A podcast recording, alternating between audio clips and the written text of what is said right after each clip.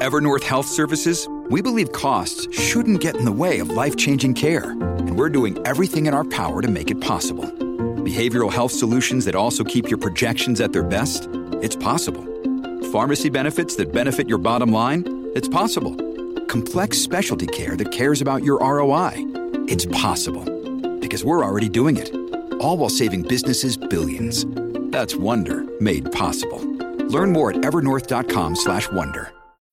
When you need mealtime inspiration, it's worth shopping Kroger, where you'll find over 30,000 mouthwatering choices that excite your inner foodie. And no matter what tasty choice you make, you'll enjoy our everyday low prices, plus extra ways to save, like digital coupons worth over $600 each week. You can also save up to $1 off per gallon at the pump with fuel points. More savings and more inspiring flavors make shopping Kroger worth it every time. Kroger, fresh for everyone. Fuel restrictions apply.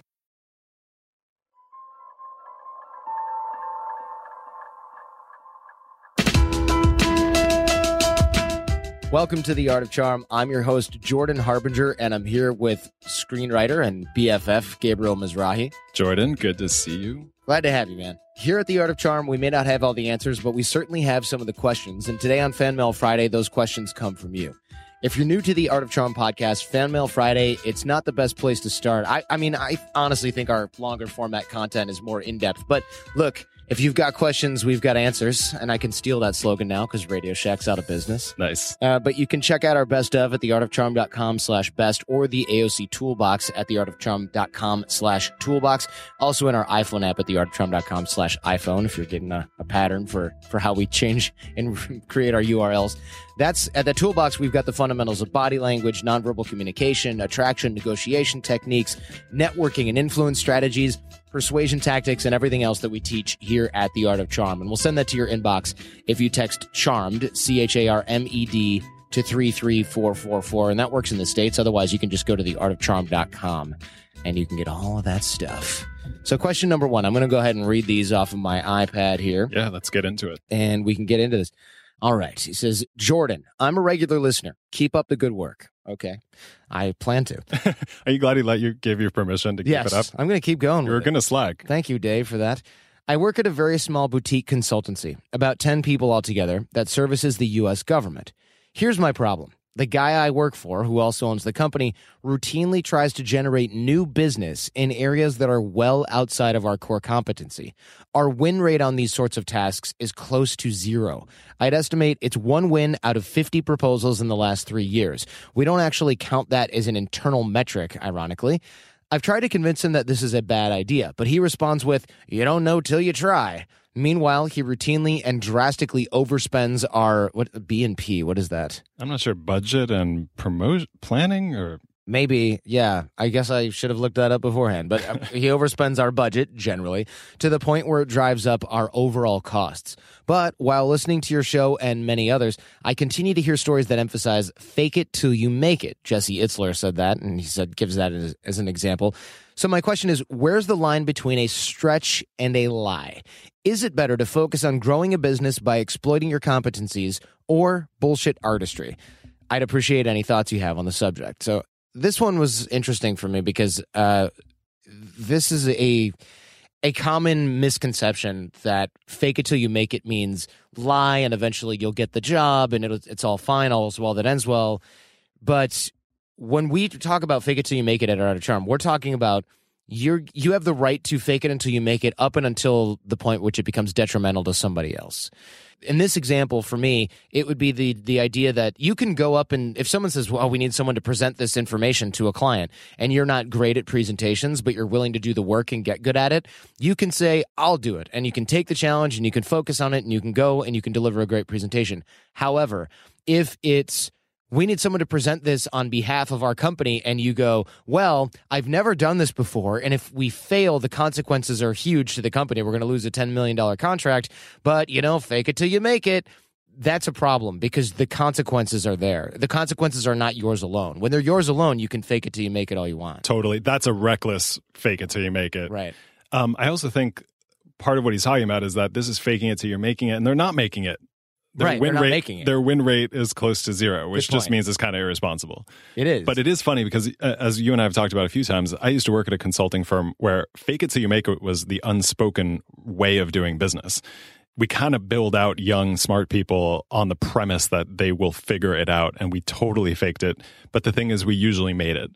So in this case, it sounds like they're kind of they have some sort of innocent fraudulence and trying to like land the business yeah. but it's not actually generating new work at all. BNP, I just looked it up by the way, uh, bid and proposal. Oh, that makes that sense. makes total course, sense. Yeah. So the what's the difference between a stretch and a lie? Uh, the difference is is it something you could reasonably deliver? Otherwise, they're kind of pretending to to be something they're not, and they're doing even a poor job at that. Yeah, a case in my own life here that just struck me. I got hired to do the Forbes show, the Forbes list. Now, that's a show I've never done a show for Forbes. I've never done a show about lists. Uh, I've never interviewed a Forbes editor, but it's reasonable for me to think that after a decade of running the Art of Charm podcast, I could do another show of a different type that also involves interviewing.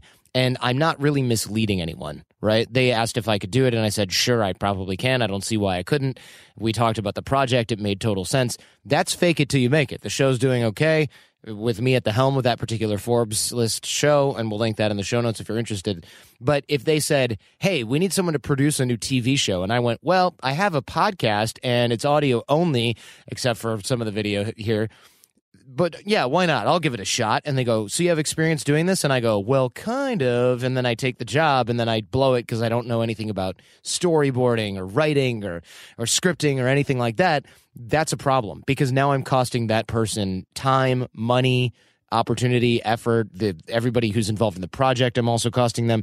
The consequences are are not mine alone at that point. Totally. So, given all that, I think that uh, Dave, who wrote in, probably wants to know what he should do. And it doesn't sound like he owns the boutique consultancy, but I imagine that he's frustrated working there when he probably has to end up spending time bidding on work that they're not going to get. Yeah. So, if the question that is sort of behind this question is, should I keep working here? What would you say? I would say it, it seems like a waste of time because if you're if you're on a boat with this person and this person is the captain and you're trying to get to Turks and Caicos, I don't even really know where that is, but it's first first place that came to mind. Yeah, I like it. And you're going to go and stop off at a bunch of other different places just because they also have beaches, maybe, and you're hoping that maybe you can get some value from doing that. Is that the best way to move your your journey forward? And I would argue that it's not. If you're trying to move your career forward, getting the most experiences possible, really get good at your US government or project management stuff, and then this other person's like, "We should do a TV show. Hey, you want to go snowboarding?" I mean, that's not a direct route to getting better at most of these things. And I value diverse experiences, but there's a difference between getting diverse experience at work uh, in different project areas, and then another person just going, "Hey, we're a TV company now. Hey, we're a radio production company now. Hey, let's be a skateboard company now." It doesn't make any sense, and it sounds like that's what this person is doing. They're deviating so far from their core competency as a company that they're not even staying on the same track, which means you're wasting everybody's time, not just the clients, but your own as well. So, in the meantime, there might be a, a, a conversation to have if it's worth having with the boss about here's here's the deal. Like here's the data. Like here's how many projects like this we've won in the last three years. It Right. doesn't look great. Are we spending our time as well as we could and i would say like it probably is worth having that conversation before he jumps ship Yes. but given the way he wrote the letter it doesn't sound like all that much will change so I agree. I also think that there might be something in it. In there might be value to asking other people on the team, "Hey, Gabriel, what do you think about John's foray into this and that?" And you might find that your entire team might be going, "If we pitch another effing XYZ type project, I'm out of here. This is a waste of time. Look at our budget. This is super annoying. I can't believe we're doing this." You might not get unanimous agreement, but you might get the accounting department and a couple of the staffers and a couple of the project managers all on the same page. And if you all kind of say, look, you know, we're thinking about it like this and we have the data to back it up, your boss would be a fool to go, you guys just don't know what you're talking about. Fake it till you make it. If he does that, then he doesn't have your best interests in mind, nor that of the company, frankly. And it's like, what's his value doing this? Is he just trying to prove to himself that he can do anything, even even in the face of data that says, guess what? You can't do this. you're not able to do this. Yeah, either that or he's one of the consulting partners who loves to go to lunch and dinner. Yeah. And you know, like Yeah. he's like, as long as I get to do that and I'm trying to generate new work, then I'm kind of having fun and doing my job, so Right. to speak. yeah. It is possible, but I guess it really comes down to how much the writer really likes his job. Like, exactly. does he want to fight for a better way of doing work or is it time to jump ship? Yeah. Good point. Johnny, we know if you listen to the show, you are driven. In fact, we're driven by the search for better. But when it comes to hiring, the best way to search for a candidate isn't to search at all. Don't search, match with Indeed. If you need to hire, you need Indeed. Indeed is your matching and hiring platform with over 350 million global monthly visitors, according to Indeed data, and a matching engine that helps you find quality candidates fast. Ditch the busy work. Use Indeed for scheduling, screening, and messaging so you can connect with candidates faster. And Indeed doesn't just help you hire faster.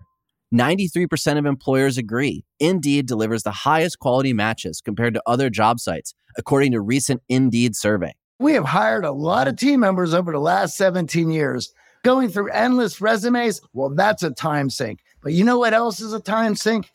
Interviewing endless people because they're all going to give you the best face forward. That's why we love Indeed, leveraging over 140 million qualifications and preferences every single day. Indeed's matching engine is constantly learning from your preferences. So the more you use Indeed, the better it gets. Join more than 3.5 million businesses worldwide that use Indeed to hire great talent fast. And listeners of this show get a $75 sponsored job credit to get your jobs more visibility at indeed.com slash charm. Just go to indeed.com slash charm right now and support our show by saying you heard about Indeed on this podcast. Indeed.com slash charm. Terms and conditions apply. Need to hire? You need Indeed.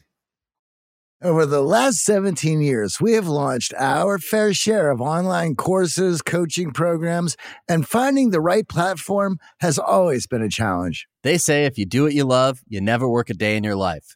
But if you're an entrepreneur, you know the hard work that comes with it.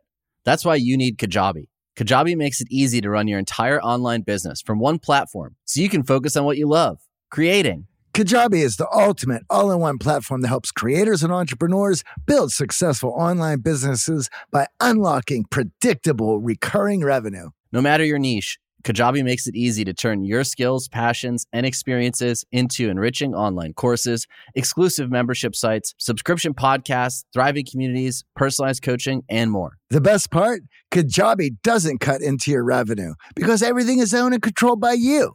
So keep 100% of what you earn. And with Kajabi, you also get robust analytics, easy payment options, email marketing tools, and customizable website templates, all built in.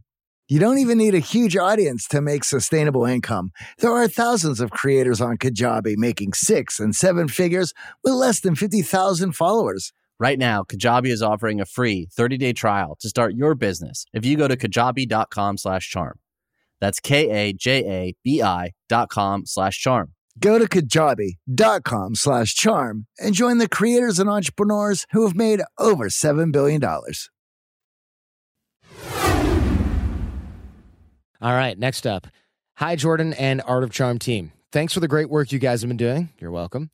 I would really appreciate your take on this. I'm afraid I'm wasting my life away, and if I don't do something about it soon, it'll be too late. I've already dropped out of college once, politics, and I'm seriously thinking about doing it again, currently studying business. I feel incredibly out of place at college. All of the material taught either seems completely intuitive or utterly unnecessary. I, I feel you. I do not feel as if I'm gaining anything, and the whole thing feels like a giant waste of time. The problem is, I have absolutely no idea what I want to pursue or what my dreams are. I would easily put dreams in quotes, which I appreciate. I appreciate that. I would easily quit college and go to work on my passion if I had one. And it can, oh, you put passion in quotes too. It's important to note. And it continuously drives me nuts that I don't have a goal to aspire to.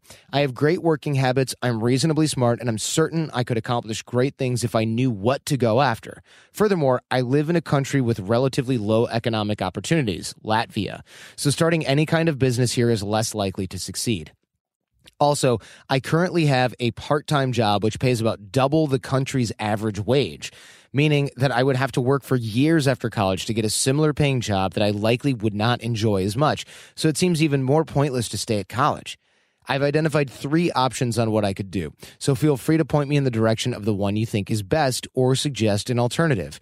One, keep going to school, hate it, and get a degree. And then what? Two, quit school, work full time on my job, save cash, move to a different country, try and find a job there. Three, drop out, try college for a third time with a different major. Any help would be much appreciated because this is absolutely driving me nuts. Every day I think about the options, what I could have already accomplished if I hadn't gone to school and wasted those two years. It's ridiculous. I'm sure you get emails similar to this all the time, so any suggestion would be appreciated. Thank you for your time. Desperate, nearly two time dropout in Latvia. This is an interesting question because I feel like a lot of people that age, I assume he's young. I guess we don't really know, but college age, nobody seems to really know what they want to do. So I'm actually kind of impressed that he's even thinking, hey, should I be enjoying this? And uh, there is something to be said for the fact that he already has a job that pays two times the average annual wage. I'm curious what that would be, and without a college education. That's uh, if so. If he's paying, if he's making two times the average wage, and he's working part time, let's say half time, so he's already making the average annual wage and only working half the time. Could theoretically, without college, leave him with a pretty good stash of free time to work a side gig and he doesn't like school and it hasn't gone very well. So it just yeah. sounds like it's not working out for him. I think going to school in this case is is probably a waste of his time because if you've already tried different majors, you don't like school, it seems intuitive and a waste of time. You're not alone in thinking that it's not going to help you in your potential career, especially if you're not sure if you're going to get a career in one of those silos of knowledge that you're studying. So, my opinion, and this is just sort of a Mike Rowe opinion here, learning a trade would be a good move because you can learn a trade, you'll learn a useful skill. It'll take a lot less time than most college degrees, and you'll be able to earn a pretty good wage by learning that trade plumbing, electric, construction, whatever type, or computer science or something like that. And at the very worst case scenario, you've got a very useful skill set at the end of it. Unlike most college degrees, where if you waste your time going there, you hate it and you will never use it again. And even if you wanted to, most college degrees do not lead directly to a job presumably he doesn't love the job that he's doing, even though right. it does pay very well. Because I don't think we would be having this conversation if right. he did. Right. But I also want to talk about the quotes that he put around dreams and passions. So yeah. that signals to me two things. Number one, there might be a little bit of skepticism about those things like mm-hmm. are those things that everybody really gets to have are they really that meaningful and hey fair enough like i think we fetishize passion and we dreams do. a lot and the fact is it's perfectly good to have a good career with a trade that you understand that will take you maybe to a new city or just help you survive. Like that's perfectly fine. Um, I hope he gets to like it, but uh, we don't have to like turn it into a big thing that he needs to find. But I do also wonder whether he feels like that is something he wants and that he hasn't found it yet is part of why he put the quotes in. You know yeah, what I mean? Like, exactly. I really wish I did have something like that.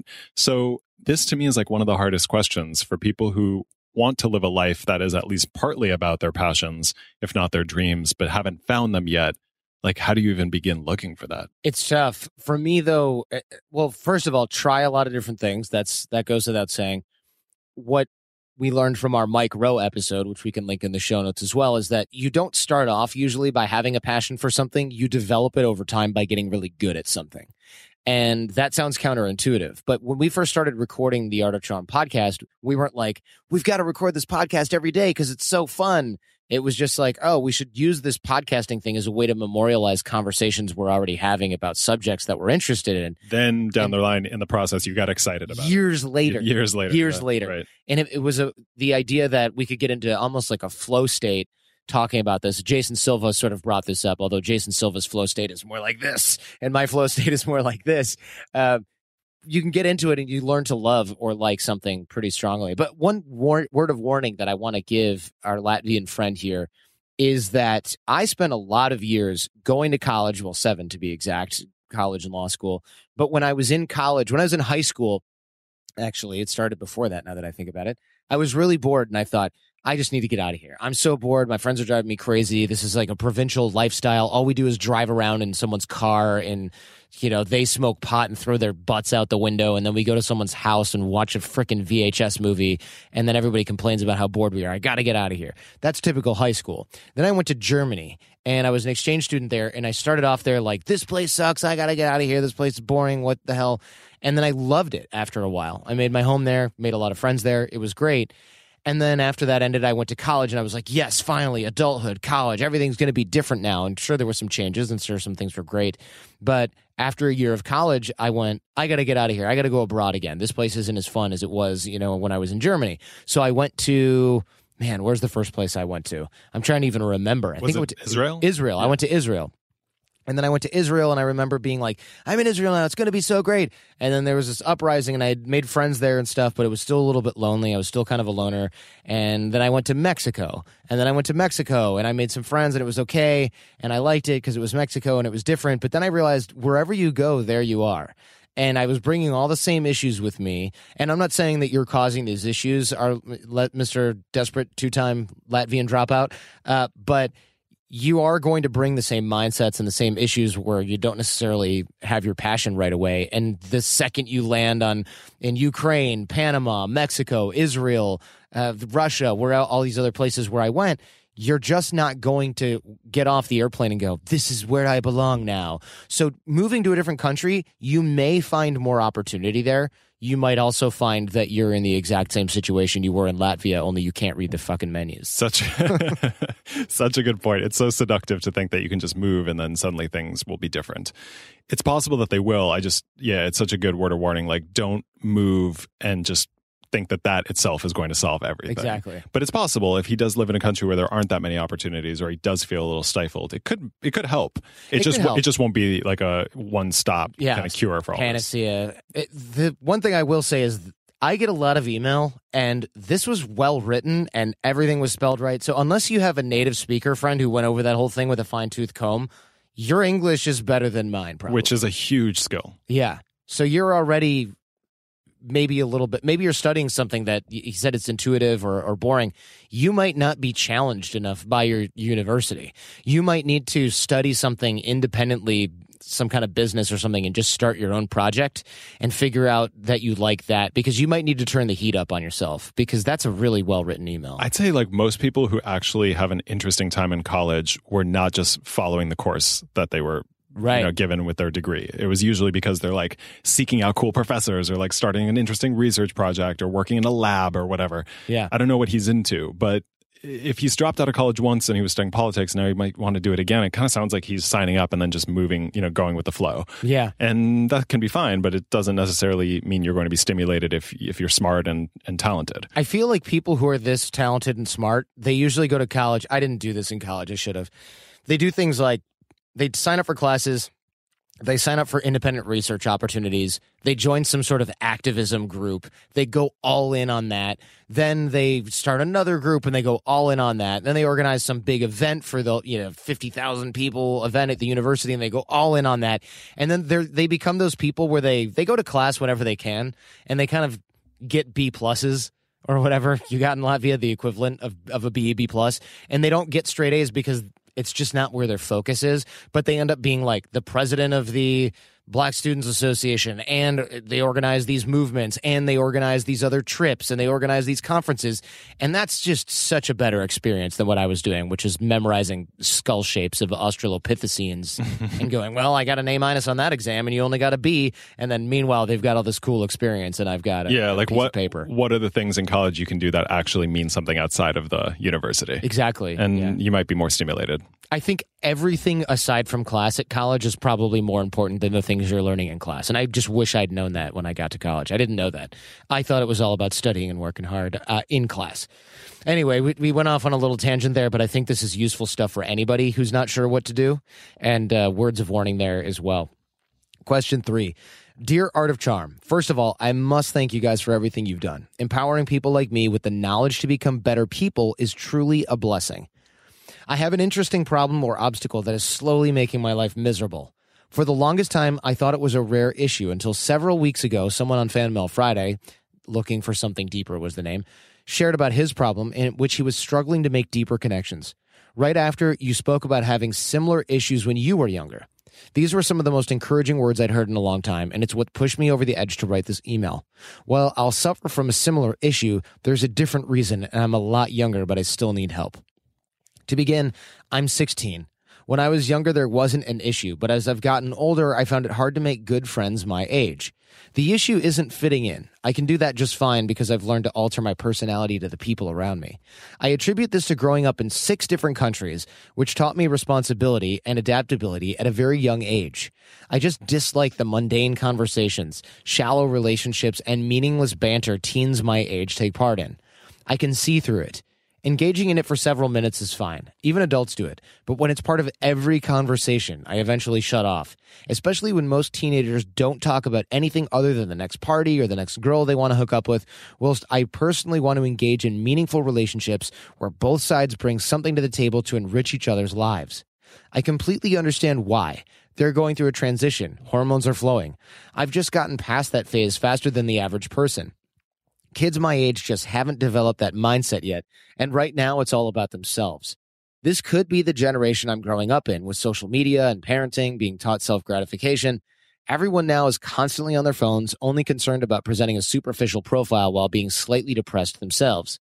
I've had these problems for about a year and a half, and for a while it was okay. I didn't mind being independent. I could focus on making myself a better person, reading, studying, listening, and learning. For a year, I decided to push through it, believing that eventually people will mature around me. However, I realize I'm wasting time and in the meantime becoming slightly saddened by my situation. Biologically, we are designed to have companionship, and no matter how introverted I am, I still need it. I want to be with people. Even when I'm around teens, I'm happier up to a certain point. Being wired differently has been a blessing and a curse, but I believe everything happens for a reason, and my personality is just an obstacle to get through, and waiting isn't the answer. So my question is, what shall I do? Or is there a mindset problem that I have? As I said, I can fit in, but that's where it ends. I don't try to keep, I don't try to make deep friendships because I've learned that they're pretty much empty and pointless right now. Am I mature or too immature to see my problem?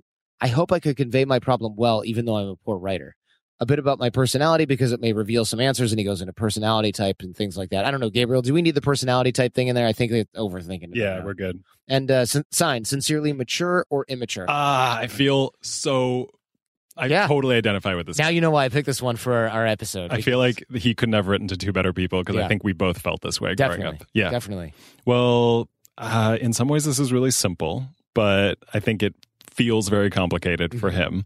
But it sounds to me like this guy is like a 30 year old in a 16 year old Absolutely. body, Which right? sucks for him because do you remember when you were a teenager and just thinking, God, I really wish I was more interested in video games, bikes, and throwing snowballs at moving cars or whatever. Maybe 14. Yeah, totally. And I felt that way until I found people I vibed with.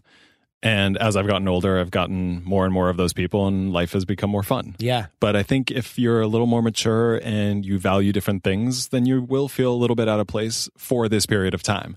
But it's really important that he knows that it's not forever. Yeah, it's it's like the this is like a campaign. It does get better, right? really- it gets better. It totally does, though. It does, yeah, it but does. Can we dig into something that I think he might not have been fully aware of, which is Yeah, that let's do that. he says that he uh, has learned from a young age that even though he, he's good at fitting in, he can do that just fine, but he's learned to alter his personality to the people around him. Oh yeah, I have a feeling if we just dig a little bit deeper that he's probably feeling so low because he's living inauthentically. Oh, that's a good point. Yeah. And he can feel out of step with the people around him without having to compromise his real personality. Like, I, I wonder if that's actually making it even harder because usually when you feel a certain way, like you're a little out of step or a little out of touch, or you don't feel totally close, or you're not into all the things other people are into, there are at least a few other people who feel that way too. Sure. But you're not going to know that if you're constantly trying to adapt to how other people seem to be. So, yes, probably the majority of people in his high school are on their phones and like talking about the party they're going to go to this weekend instead of like curling up with a good book or watching some obscure movie that he's really into or something like that.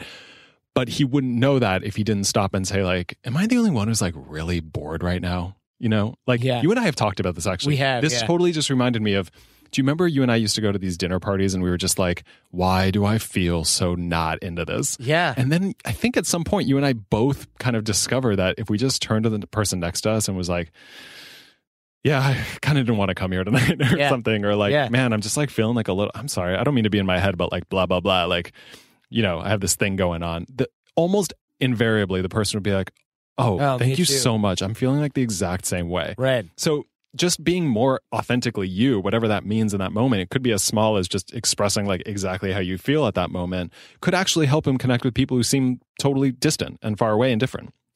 My best friends in high school, or at least the beginning of high school, were who are now super successful people. Like one's like an orchestra cellist, and the other person joined the CIA and moved to Moscow. Crazy. Not on any social media right now, by the way, which is hopefully they're still around. um, but I, I think that just goes with the CIA territory. But uh, they, what the way that we made friends was this one girl her name was Bryn. She spotted me in a in a class because I had said something she thought was intelligent, which I don't I don't remember what it was. I don't remember it being that smart. But everybody else is kind of you know is a freshman in high school, and she came up and was like, "Do you want to join our study group?" And I was like, "I'm not really feeling like I can because I'm not really that smart." And she went, "The fact that you just said that makes me want to you to join our group Mm. even more Mm. because we all feel the same way." Mhm. And I went, no, but really, and she goes, yeah, yeah, no, but really, we all feel the same way. So we ju- we started a study group, and we ended up being super tight throughout most of high school and studying for all these really hard exams. But everybody else would never probably have said that, and that was sort of it was almost like a test she didn't mean to give me. It was just, no, I'm not, I'm not as smart as you guys think I am. I don't want to drag you guys down. And she's like, that's exactly what we wanted to hear. Such a good example. So I feel like there are two concrete things this guy can do. The first is be patient and understand that sometimes when you're a little ahead, especially if you're very empathic, like he sounds pretty Super connected to yeah. other people's feelings, um, in touch with them, able to judge them, curious about other people, probably a little introverted, you might feel just like you're a little bit different. And that's totally cool. And in high school, that feeling can be worse and it'll just get better. Just trust that and be patient. But in the meantime, I think he can probably do exactly what you just described and see how it works for him. Like instead of trying to fit in all the time and make other people happy and not feel weird, try talking about it a little bit. You know, you don't have to go overboard. You don't need to make that a thing where you're like constantly talking Right. about how different you feel Narrating your narrating life. your own like yeah obscure experience but it i have a feeling that would make things a lot better and it might actually put the people around him at ease and it might actually help him find some friends in a place where he didn't think that there were friends to be made Another thing I think I agree with that 100%. Another thing I think might help is make some friends online. When I was 14, I was really into technology, cell phones and hacking and all that stuff and a lot of my friends or at least acquaintances and other hobbyists were 25, 30-year-old dudes who lived in Detroit and like had wives and cars and jobs and they would come and pick me up or we would meet somewhere. Retrospect, kind of weird, but back then it was less weird because there were just not that many people interested in tech that were talking online. So I was the youngest one by a decade uh, or almost a decade at a lot of these events, but it was a great outlet for me because they would meet up and we would they would bring all their tech toys and their cell phones and their video game stuff and we would all hang out. And you know, when my mom found out, she was like, "Oh my god, this is so weird. You can't do that." And then I explained to her why I was so interested and she goes, "Okay, have them all come over here because then it, at least we can keep an eye on things. So I'd be like, so my mom made apple pie, and if you guys want to come over, you can come to our place. And they did, and it was so funny. 'cause That's it was like me and all these adults Well- hanging out. i think when you're young and, and you're a little more mature adults could be much more interesting friends They were, yeah. And this guy could totally have a more interesting life outside of high school. You're so right. With the internet, there's never been an easier time to build that life outside of high school. So maybe he just needs to find his group, his tribe outside of school. Yeah. And uh, the way you just put it made me realize that that's actually a huge asset. Like to be the young kid who's interested in adult things, you just have a little bit of an edge. Like yeah, I've talked to so many people who are like, when I get an email from a 14 year old who has no business trying to get an internship at my company or whatever, saying, I'm really interested in fashion. I don't know enough about it, but I want to work in it. And, you know, when I leave college, that's what I want to do. I want to start learning about that now. They're like, I respond so much more often to those young people because they're young. Right. So he could actually have this huge advantage if he just looks for those relationships now early outside of school and then he'll kill two birds with one stone and then his age will be an asset not a hindrance. If you're if also if you hate school so much i've talked about this before there's something called dual enrollment and i might butcher this. Basically you can go to college at the same time as you go to school and the college courses make up for some of the high school versions of those same courses. So you can take algebra in college and the school district will 90% of the time pay for it and that's great because then you can go do a similar class or something substantially similar. I think it has to be a certain level of difference. You can go to college and do that. So you're hanging around older people, you're talking with older people, you're handling things in a totally different way, you're in different classes. And especially if you can sort of arrange it so that you're learning college level material you could take some technology classes or you could do some homeschooling stuff where you take care of your core requirements and then yeah maybe you can find an internship with somebody who's like yeah look you're going to be making coffee and watching us work because you're 16 years old but we can, we can teach you some of the ropes. And then after a year of working at a place, they're going to give you real responsibility. Nobody wants somebody around who's just making coffee and sweeping. I'm excited for this guy to open Me up too. his world. Me too. Yeah. So keep in touch and let us know how this goes. All right, question four. Jordan, I've been listening to the show for a few months, typically a few episodes a day, and it has helped greatly in many aspects. I'd love to thank everyone involved. Well, you're welcome and awesome that they listen to several episodes a day. Congrats on having that much free time, by the way. Uh, now to get on to the point of the email. I've been in a relationship with a woman for several years now. She's been very supportive in my job, including a transition and a couple of moves. Uh, I assume he means moves to different cities. She's been in the same industry, waitressing, serving, for all of her adult life, but she doesn't view it as a long term career. Ever since graduating from college a couple of years ago, she's been lost in what she wants to do in life. I've supported her and tried to suggest ideas. Recently, she started taking classes to obtain a professional license for a career change, real estate, which is an idea I suggested. She seemed very excited throughout her classes, but she still has two tests to take to finish the licensing process. Her interests have now fizzled out, and she says she's no longer interested and wants to pursue that career. At the same time, she's dealing with a recently injured bone and rising medical bills. She says she can't deal with her new career or change now because of the medical issue. It seems like an excuse since she doesn't have to quit her other job at all. It's disheartening to me because she seems to be falling back into things that are safe, and I believe she's afraid to fa- fail in a different job. I know I sounded like a little bit of a prick, but she was not moving forward with obtaining her license before she hurt herself.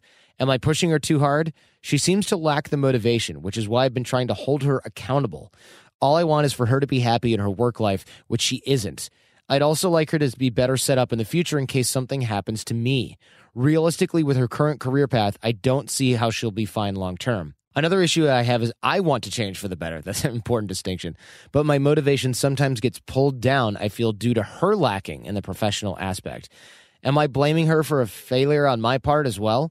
I've been trying to decide if all this means an end to our relationship. It's quite the internal battle. I love her, but if she isn't willing to change the things that are bothering her, I'm not sure I can empathize with her complaints or even listen to them. I appreciate your help and advice in advance. Thanks. Conflicted. What do you think? Mm, that is a conflict. Mhm. This is tough. It is tough. It sounds like they mean a lot to each other. It sounds like her happiness means a lot to him. And when you're really close with someone like that, you sort of take on their journey. Yeah. So he probably wants to help, and then I can understand why he would feel pulled down when she doesn't want to also help herself. Right. But she is struggling with a couple big life changes. It sounds like an injury, which is potentially kind of. I mean, I don't know what an injured bone is, but it sounds very painful. Let's assume that he means a broken arm or something Yeah. like that. Or I mean, or that can be a bummer. I I get that. But he also says that she wasn't working on this before the injury. Right. So that part's clearly an excuse. Yeah. And and if you have an injury, when I'm sick or when I'm injured, I usually throw myself into stuff. I don't know if that's true for everyone. If you're really sick, you can't. But if you just have a physical ailment, I think that a welcome distraction would be learning something new. Yeah, especially doing something like getting a license. Yeah. You know, that's something you can do if you're injured, right? It's a great time to do that because you can't work. So he has two questions. Is he pushing her too hard? Let's talk about that one Mm-hmm. first. I mean, it depends. Like, that's relative to what the other person wants and to what you think is too hard. But wanting someone to succeed if they already know that they're not into the career that they've chosen doesn't seem to be pushing someone too hard. Right. I mean, if they admit that this isn't what they want to do, then it makes sense. It does make sense. I think that one of the questions that he has to answer for himself with her that we can't answer is is this a matter of, oh, I'm so annoyed that I took real estate. It's not what I thought it was going to be. I don't want to do that, but I also don't want to be a server forever. Or is it, screw it, I'm just going to be a server forever. Why should I try so hard? I might fail in general. Because if that's the general mindset, that's bad and that needs to get fixed, or you need to be with somebody who's going to be more upwardly mobile if you're going to worry about that a lot. Because there's nothing wrong with, like, say they wanted to have kids and she's like, I, I, I want to have kids and be a mom. That's fine. But if it's, I don't really want to get another career because I don't, I don't want to fail at anything, you got a problem here right? And if but if it's just real estate, then fine, do something else. Yeah. Quitting something you don't like is fine. Yeah, it's better than fine. It's smart. It's smart before yeah. you go down the wrong path. But it sounds like there's a bigger issue here. It does. So I'm I'm guessing it's the bigger one. As far as um wanting her to change for the better, am I blaming her for my failure? That's an interesting question, interesting. and kind of like kudos to him for being so self-aware. Yeah, that's very, a good point. It's very tempting to do that, but I also think that when you're in a relationship with somebody and you really try to help them, and they don't want that help or they're making it more difficult, then I can understand why that would that can become a full time job. Like, sure. I, in fact, I have a really good friend of mine who just shared something very similar, where he was like trying to make this person happy or help her or connect with her when she didn't want to do any of those things felt like a job. So it is possible that trying to help somebody who doesn't want really to help themselves or won't work with you is holding him back. So then the question becomes: Is it time to end it, or you know what's going on? At the very least, I think there's an open, honest conversation to be had. Definitely have to have that conversation, and I think it's important to assess whether it's a fear of change in general, or she just doesn't like real estate, which is a much of a smaller problem, right? Because nobody wants to see somebody quit anything in a way uh, right off the bat, because it does in its face look like well, you're just giving up too early and you don't even know. But sometimes something just doesn't click. If you asked me to do an accounting job, I, well, I could tell you right now it'd be terrible, but I would probably quit early thinking, oh, yeah, I got to do account. Oh, this is terrible and I hate math. That type of thing would, would readily come to me, that kind of realization.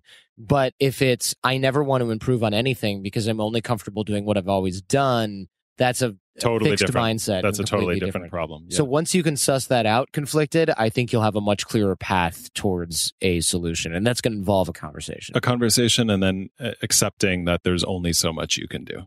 Right, exactly. And you, you might want to wait until the bone heals because uh, that conversation it might be emotionally draining, it might be tough, and you also don't want her to lean on. I'm injured, and you're springing this crap on me now because we also don't know how she feels. I mean, some people don't handle injury that well. That's a great point. And not to put too fine a point on it, but I do think that this conversation would be really good if it begins from a place of, I just want to see you be awesome and happy. And there was nothing I won't do to help you do that. But here's what I've noticed. You've tried to do this. Now you're not doing it. You had the injury. That totally sucks. And you needed time to heal. And I get that that makes things more difficult. But if it's true that you really want to change, and I think you do, and you seem to think you do, then let's change and let's actually do this thing. And you got to tell me how I can help and I'll be there. But we both have to want it. Otherwise, I don't really know what we're talking about. I don't right. know what we're doing. And if you come from a place of that, then it's really hard to get angry because it's sort of like, here's a general, here are the facts, and then here's how much I actually care. But let's just be honest about what we're actually trying to do. Yeah. And then it, I, I just don't see the outcome being anything other than positive. It's, I agree with you. And I think it's also, there's a danger here of her not wanting to disappoint him which may be why she went into the real estate thing and then just realized, oh my gosh, I hate this. But if she thinks she's disappointing you, you might end up with a lot of resistance. But if you if she thinks, oh, he's with me no matter what, he just wants to help me get to something that I care about, it's a completely different conversation because then you're not the disappointed parent, right? Then you're the person who's just trying to help them along and you're asking for instructions on how to do that. Agreed. Yeah, I hope uh, I hope he has that conversation. He should write back in. Yeah, he does. Let us know how. yeah, keep us posted. All right. Question five. Hey, Jordan and Gabriel. I have a question about how to deal with lazy slash non contributing team members. I work on a team of six people, and of those, I would say I am the second in command. One of our team members is extremely disinterested and does not do his share of the workload, which is so frustrating for everyone involved. I've asked my boss if I can talk to this person about his lack of contribution, and he does not want me to get involved because it's, he says it makes the guy resent us, which is totally true. My boss also now has deferred to him, asking him for one thing a day, even though he should be producing way more than that. At this point, I stay out of it as best I can, although it is greatly hurting the projects I'm involved with. This person is extremely nice, and I like him very much personally. I know some of his backstory. He's been involved with drugs, has a felony on his record, and I think he smokes weed at work presently. That being said, I'm getting bitter, resentful, and very angry regarding the situation, and I'm afraid that it'll interfere with my relationship with my boss. I've had this happen to me before at work where somebody I'm involved with on a project is not proactive and driven, and it drives me crazy. It also seems to drive a wedge between myself and the person who's slacking off. I was hoping you might be able to offer some advice for my sanity and perhaps how to deal with this person professionally to increase his contributions to projects. I love you guys and all you do. Hope to hear from you soon. Mm, I understand that feeling. I bet you do. Yeah. yeah. I think a lot of high performers have felt that at some point or another. This isn't just a high performer. It is for sure. But if this guy's smoking weed at work, I, what kind of job do you have where he can just go and toke? Yeah, that's actually a good point. To be honest, though, I worked on Wall Street and guys smoked pot. They just didn't do it at work. They went you know, out to lunch and they came back and they were like, you know, yeah. burning the incense. Whether it's that or martinis, or I've seen guys do harder stuff on Wall Street too. Yeah. Um, this is hard, and I actually feel like we we got to talk about two parts of it. One is our this guy's experience of his coworker and what he's dealing with, and then there's like this boss who, in my opinion, is just not a good boss. No, he's a conflict avoidant boss. hundred percent sucks. Sucks. It is making the situation so much worse. It sucks that most work environments are so you know, like delicate that people usually end up walking on eggshells around the people who need to be spoken to most directly.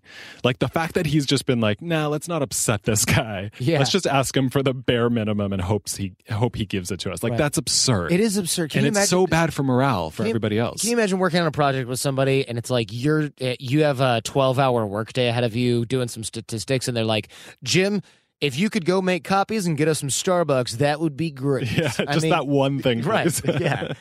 so I understand bitter, resentful, angry. Yep, that all makes sense. Yeah. So there are two things here. I think number one, I'm assuming that this guy is colleagues, like co team member with yeah, this guy who's slacking off. At the same level, probably same pay. Under the same boss. Under the same boss. So the boss is really the first person whose responsibility it is to make sure that this guy's on top of it. But it's really up to the guy who wrote in to decide if he wants to try to approach the situation directly himself or to go to the boss first. And I think that there are good reasons for both of those things. Is that you? Yeah. Okay, that's cool. So sorry about no that. No big deal.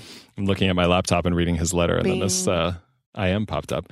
So I feel like the stoner at work. Probably just texting during. Frickin' Gabriel. Yeah. The, the, he texts and uses his computer to read IMs and, at work. Yeah, it sneaks out at lunch to do who knows what. So I don't know. I feel like one way to do it is to go to the boss and just explain what the effect of that strategy is on everybody else on the team. That's a good idea. It could work, and it's probably the most, I don't know, like that's following protocol, I guess. The downside to that is that he might alienate the guy even more and look like he's kind of, I don't know, creating more drama or something by going to the boss.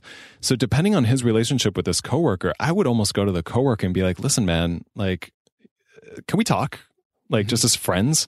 Here's the deal. Like, I feel like we're both working on this thing. We both are probably pretty good at this, you know, even if they, they're yeah, not equally right. good. Just give them a little credit and tell him like i feel like i'm working you know 12 hours a day to make this awesome and i feel like you aren't right and it's not easy to have that conversation it's a little scary but at least if he tries to explain to the other person first what happens when he doesn't pull his weight then he's at least gotten that out of the way so that when he does go to the boss, it doesn't look like he was just going for the easy solution and trying to like get this guy in trouble. Right. He tried to address it himself, and that goes a long way.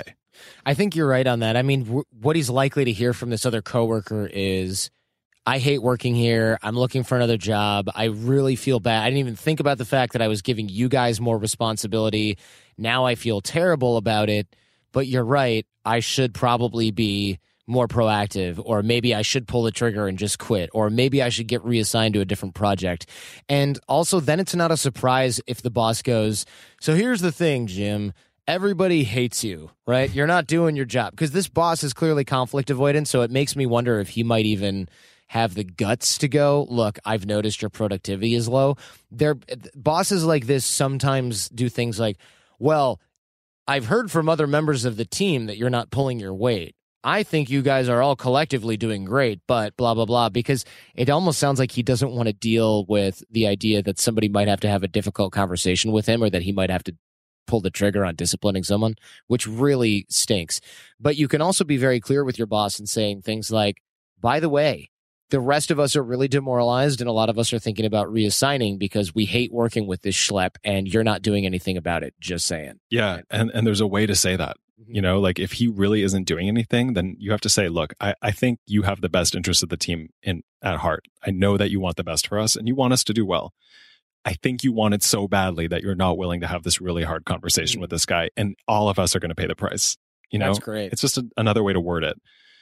If he talks to the boss and the boss doesn't do anything or things don't change, and he talks to his colleague and things don't change, then he has a decision to make. But I would at least try to do both of those things before he gives up on the job or just stews in his anger and resentment and makes himself miserable. I agree with you there. There's whenever you're thinking of somebody in a certain way in situations like this, there's a good chance that you can talk to other coworkers and they go, "Oh, good, you noticed it too." And then you can talk to the boss and the boss goes, "Yeah, I I've noticed it for a while, but nobody said anything, so I thought maybe I was just being a little bit hard or I thought maybe they were faking it and getting away with it." But once the cat's out of the bag, then it's harder for everybody to sort of pretend like everything's okay when it's not. That's actually another good way to do it is to talk to the other colleagues and maybe approach the boss together. Yeah. Because it's a lot harder to ignore when there are a few people there. Right. You don't want the boss to go, all right, man, we know that you're gunning for the higher position and this person's threatening to you. And you're like, no, are you kidding me? They're not doing it. But if the whole team is there except for this person, and it's like, yeah, Jim doesn't do anything. He smokes pot. Yep. You can ignore the, the weed thing. That's like their own thing. But you can say, Jim doesn't do anything. He's not pulling his weight. Everybody's annoyed by it. We're all here telling you this. You can't really say, you can't do the boss thing and go, let me have a conversation with everybody else on the team. That might take eight months for me to get around to doing it. And by that point, everyone wants to jump off the roof. Suddenly, the solution to me is so clear. Number one, I would approach this guy directly if you feel comfortable doing that. Even if you don't feel comfortable doing that, I still think it's probably the smart Share way to a go. joint out back. Can I join you? Hey, man, I just feel like like we're not all in this, you know? and if that doesn't work, you know, talking to the guy directly, then yeah, maybe have a conversation with some colleagues. Don't make any like unnecessary drama out of it. Right. Like back channeling is always the worst. But just be like, here's what I'm noticing. Am I crazy? And then together approach the boss. And I think that's probably the best way to do it. Agreed. Awesome. Keep us posted on how this goes. Uh, let let us know what ends up happening with this. I'm always curious about the follow ups, even if even when the ones I don't read on air, I'm always curious about the follow ups. All right, question six. Hi, I'm a huge fan of the podcast. Thank you so much for creating something that's a great motivating start to my morning.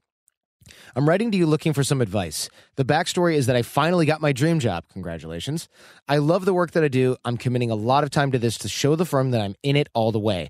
Not to toot my own horn, but I pride myself on my ability to get along with and click with most personality types. I'm very outgoing. I know how to listen. I'm also the newest, youngest, and most junior employee at my firm. And believe me when I say that I know how lucky I am to be here. I'm generally pretty good at checking my ego at the door. The words bottom of the totem pole get thrown around Uh, here a lot in case you need a frame of reference. I'm a young attorney. I know Jordan has a legal background, so I thought it might be helpful to mention. I know that we can't win everyone, but at least in the workplace, I'm trying to maintain a friendly and humble demeanor. Others at this firm have gotten fired in the past for not knowing their place, and I don't want to lose my job. The issue is that the person who's training me is based in a satellite office in LA. I'm in New York, and I'm almost 100% sure she doesn't like me at all. And she thinks I'm incompetent. Yikes. I would actually say, say she thinks I'm an idiot, but my friends have told me that I need to stop calling myself that. I did my first month of work out there with her, so I've met her and interacted with her a fair bit. She's a senior associate, so I didn't even meet her during the interview process. The partners are the only ones who had a say in that. Accordingly, even though I have the most day to day contact with her, we, one, live in different cities, and two, don't mesh very well. Attention to detail is a large part of this job, and it's a weak trait of mine, but I'm earnestly trying to improve it. However, I think it is her strong suit, and she's growing extremely impatient with the time it's taking to me to achieve her high standards. Basically, she thinks I'm being lazy and not taking the time to check on things, which the when the reality is that one, I'm still setting up a system to ensure that I don't miss any details, and it takes a while to set up a perfect system. And two, I occasionally do miss the details because this is my first real job as a lawyer, and I don't have all the information yet. Generally, when she points out mistakes I made or gets exasperated with me, I react by saying, Thank you, it won't happen again, or just thank you for the feedback. The other day, I sent something to her after having spent an hour long checking it multiple times. I debated whether or not a particular line needed to be filled in, and after checking various contracts we'd done in the same type with the same client where it was not filled in, determined that it did not need to be filled in. Her response to me indicated that she thought I had been careless. There were no other mistakes except that one line. I responded to her in a way that was more assertive than I might have been ordinarily because it was important to me that she know I was trying.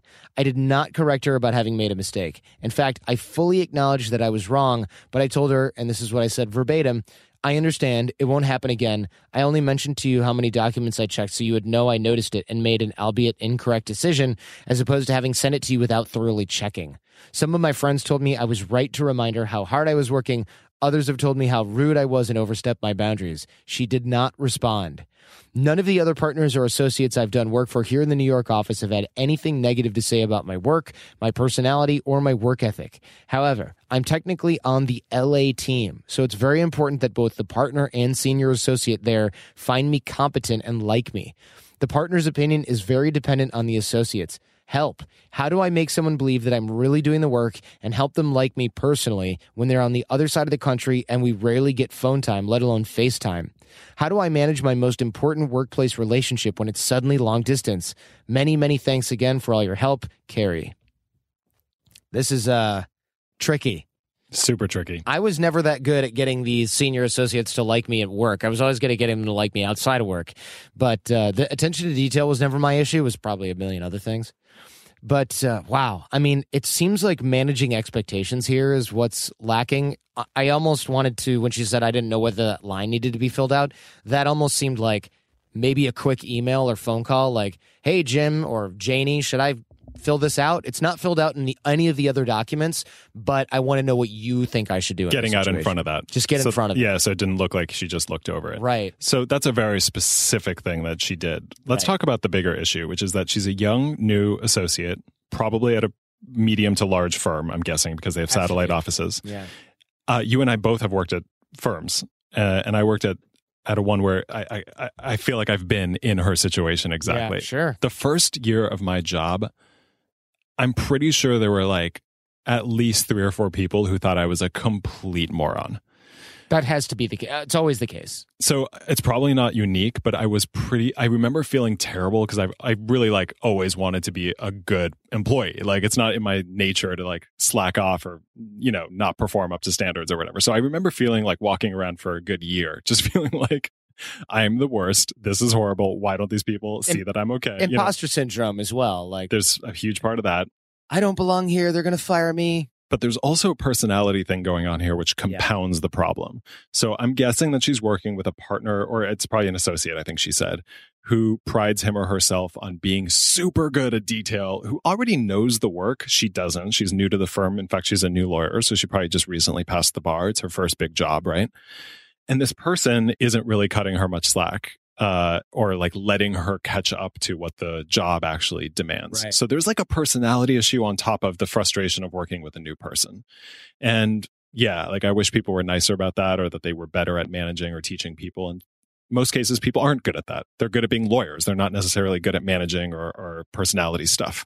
Psychology comes second to the job. Sure. So this isn't the most satisfying answer, but I do think she needs a little bit of perspective that for the first year or so, she might feel like she's not great at this job. And there are a few people who are going to be frustrated with her work.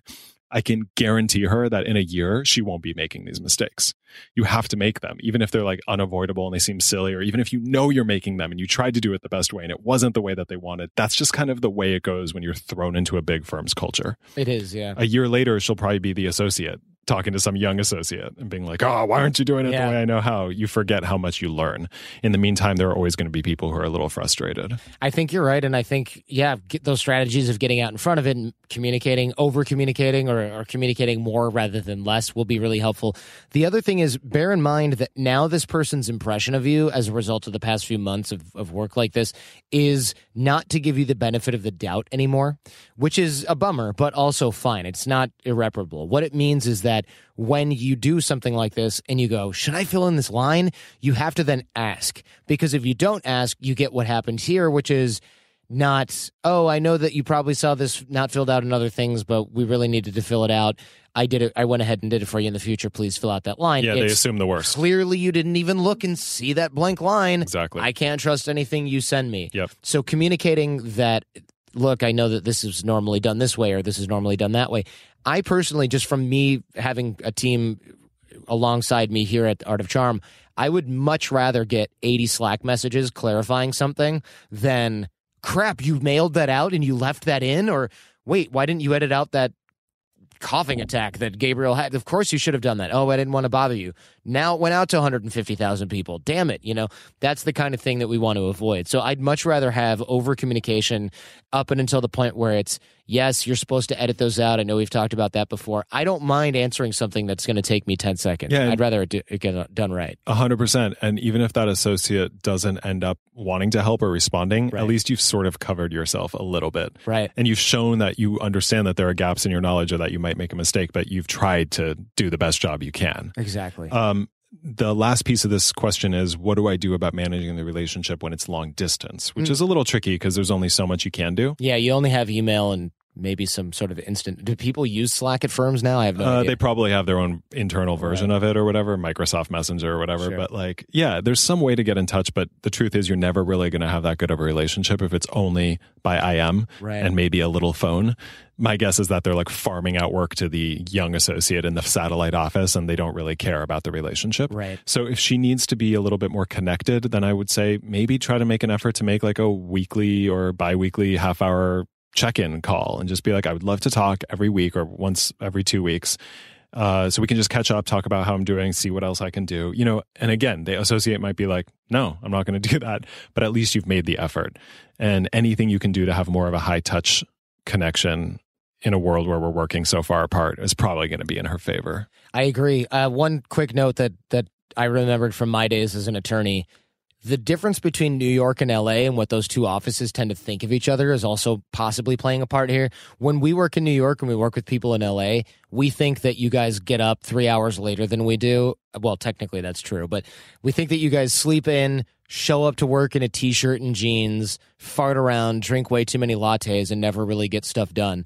Whereas LA people often look at other folks in the New York conference room and go, "Look at all these suits.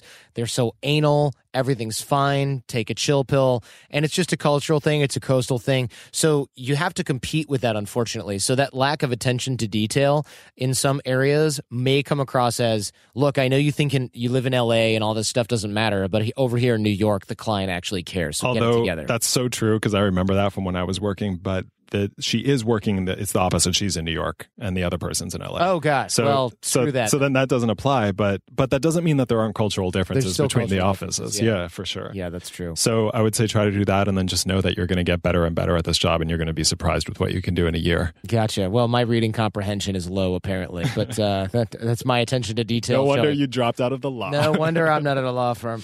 All right, everybody. Hope you enjoyed that. Don't forget, you can email us Friday at theartofcharm.com to get your questions answered on the air. I'd love to hear from you. I'm on Twitter at The Art of Charm. It's a great way to engage with the show. Are you on Twitter? Do you yeah, use it? at Gabe Mizrahi. At Gabe Mizrahi. And special thanks to you for taking the time. Yeah, thanks for having me on. This was super fun. Also, don't forget about the Art of Charm Challenge. Text the word charmed, C H A R M E D, to 33444. That works in the States. Otherwise, you can go to theartofcharm.com slash challenge.